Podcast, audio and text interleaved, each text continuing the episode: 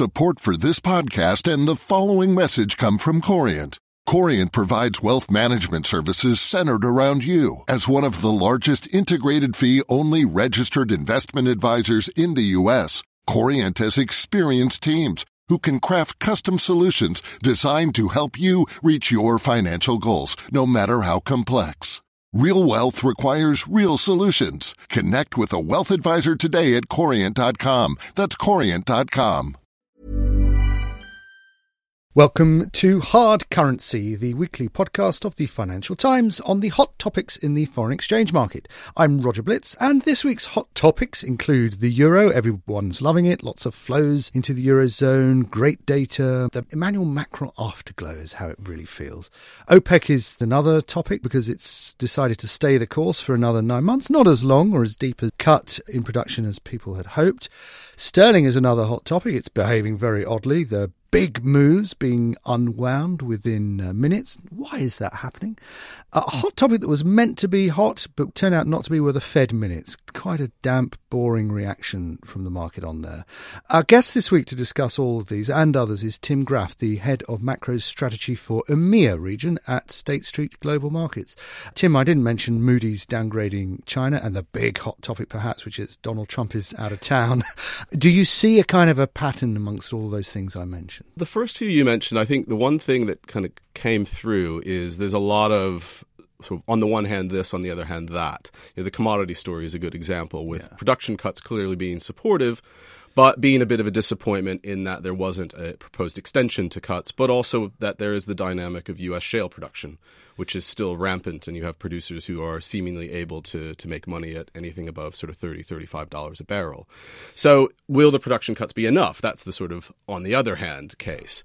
Um, so, what it means to me is that a lot of the views you would take in currencies on the back of that will probably stay range bound. Volatility probably stays relatively suppressed because you can come up with opposing arguments on a lot of these topics. There's a lot of, or there's very little conviction, I would say, behind a lot of these views. The conviction that, that the market had um, behind the dollar, mm. uh, if if there is a new conviction, and I'm not saying it with that much confidence, it's behind the euro. Would you agree? Absolutely. I mean, I think that has been, if you're looking for trends in this market, euro upside has been really the dominant one for the last month. You had, of course, the reaction to the French election, and that reduced the political risk premium built into yeah. bond markets, built into the euro. And now you, oh, in the background, you've always really had decent European data for the last six or eight months, and you're starting to get hard data releases that confirm that the question now is has this become too consensus and has it moved a little too fast? And I, I, I, would suggest looking at some of the positioning metrics in, say, futures contracts, it maybe has. Really? And yeah, you, are getting sort of the, the, the, futures positions on the CFTC kind of back towards neutral, in fact, building a small long yeah. in the euro the once dollar. That, once that happens, the market says, "Hang on a minute, we're too too much the other way." It can often be a good contrarian indicator, yeah. and you think about all the asset, the the equity flows that have gone into Europe. It yeah. seems as though they're no longer being currency hedged as much as they used to, and so there is this sort of exuberance built into the euro, and yet we still have yet to kind of break a long held range where the top has been at 115 for, for the last, say, year or two. So there is room for it to grow, but obviously in the back of participants' minds is the Fed meeting next month, uh, and what, what we saw from the minutes was a clear indication it's going to happen. That's all priced in now, isn't yeah. it? Yeah, that's priced in, and, and it, there's a pretty good chance of you know, the, uh, the, probability of another hike this year is pretty well understood, and the probability is reasonably high. I think the question for euro, the euro and the euro dollar dynamic is: Will the ECB actually now? To follow what the market is expecting in delivering a little bit more of a policy change and starting to talk about tapering. They've already put sort of put the kibosh on any discussion of interest rate rises ahead of tapering. So that that question is answered. But I think people are still looking for this this policy dynamic change from the ECB and yet we're in this environment of very suppressed core inflation, and now headline inflation may be rolling over. I think we've seen the biggest boosts from energy price base effects. Yes. So that's going to be a real challenge, I think, to the euro going forward, given I mean, you have this dynamic. It was fascinating how the markets just refused to believe what Draghi was saying this week. Uh, they're just convinced. They just like the idea that there's going to be a change in forward guidance next month. I mean, there's there is uh, you know we just don't believe you, Mario, is what the exactly. And well, they're looking for a trend to be sustained because that has been so difficult for the euro, especially uh, over the last couple of years, and even in something like sterling, the last six or eight months, a, a, discernible trend has been very hard to find. And so, when you're in that environment, you're left with low realized volatility and people chasing carry, and that all feels a bit yeah. nerve wracking yeah. given all the uncertainty in the world. I, is there, to some extent, an ECB lag in that the Fed? I mean, you know, the Fed can can have the market in its pocket saying, you know, we are going to hike, even though some of the data is quite soft, mm. and reverse is actually happening, or the, the ECB hasn't caught up, saying we're not we're not going to go anywhere near that, and the market says, well, hang on a minute, the evidence is far stronger. Yeah, absolutely. But I, I think it pays to, to, to pay attention to Draghi because ultimately it doesn't really matter. You know, Merkel had these comments earlier this week about the euro being too weak, but mm. that has been kind of the standard line and kind of calling into question overly easy ECB policy the, the, the real the reality is he will be the one and, and, and, and, and the committee will be the ones to decide when policy is to change. And with core inflation still reasonably suppressed seemingly enough spare capacity still in the eurozone economy I suspect the Bulls may be a little bit disappointed in the short run, and we could see a bit more consolidation of this. Interesting that what we've talked about is nothing to do with politics at the moment, isn't it? Which is what the market likes, isn't it? Yeah, well, I think well, the market can be very schizophrenic about that. it sort of loves watching the headlines because it gives them something to think about, and it does portend potential range breaks. But now it is all kind of quieted down, which I suppose is maybe bad for volatility, but is probably good for, for all of us really overall, yes. given a lot of the uh, the headlines we saw in previous weeks about scandals in the U.S. But yeah, it certainly reduces that dynamic to maybe a more a more healthy volume. I have to confess, I've been bemused by sterling this week, possibly because I've I've rather too keenly written up the idea that sterling, you know, was going to break 130 as it as it did and and go higher. Um, what what do you are you, are you been watching these interesting odd gappy moves in sterling, and, and, and what do you think it's a reflection of? It might be nothing more than the fact that people are loving the euro and just bored by sterling.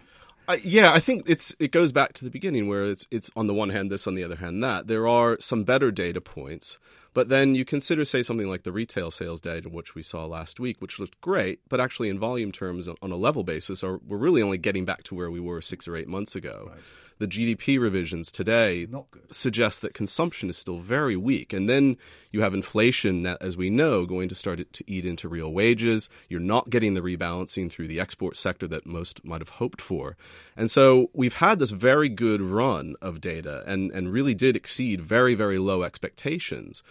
But again, I kind of question how much you can expect to get from sterling going forward, given you still have a very low nominal and real interest rate environment in the UK. The data are clearly starting to look a little bit weaker as as we get in, further into Q2, and the Bank of England is seemingly not going to do anything about high inflation. So that benign neglect of of inflation with respect to the currency, I don't think is very healthy certainly not in the short run, and, and perhaps not in the medium or long run either. And is the market revising its thoughts about Theresa May? I, I mean, before the Manchester bomb, the, the headlines were all about uh, you know the, the, the U-turns, the nine, ninth U-turn on, on social welfare, which which in some um, parts of the market was being interpreted as a bad uh, prelude to Brexit negotiations. Is some of that um, in, in, Sterling's uh, gappiness and, and, nervousness? Potentially, because you are seeing the, the the inability to kind of hold a position, and I don't quite know how that plays out in Brexit negotiations. In, in a way, it might be more positive in that she, if she does have a sufficient majority and does have enough credibility with,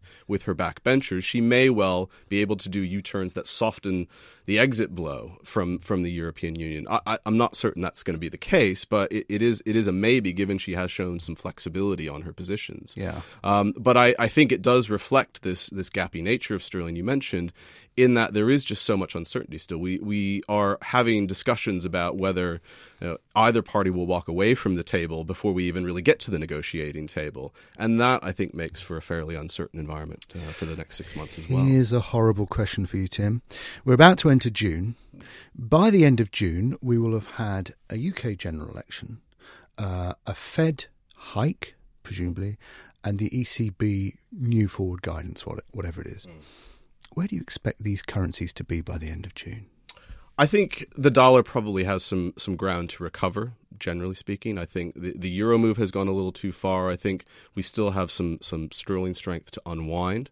Um, now, a lot of the, the U.S. rate move you mentioned is is fully priced, but the U.S. data I think will continue to tell the tale, and, and we're due to get in the next couple of weeks payroll figures, which looking at jobless claims trends still look very very healthy in the U.S. And so I think we might be following the seasonal pattern in U.S. data where the Q1 is quite weak, and then we have a bit of a recovery into Q2, Q3, I should say.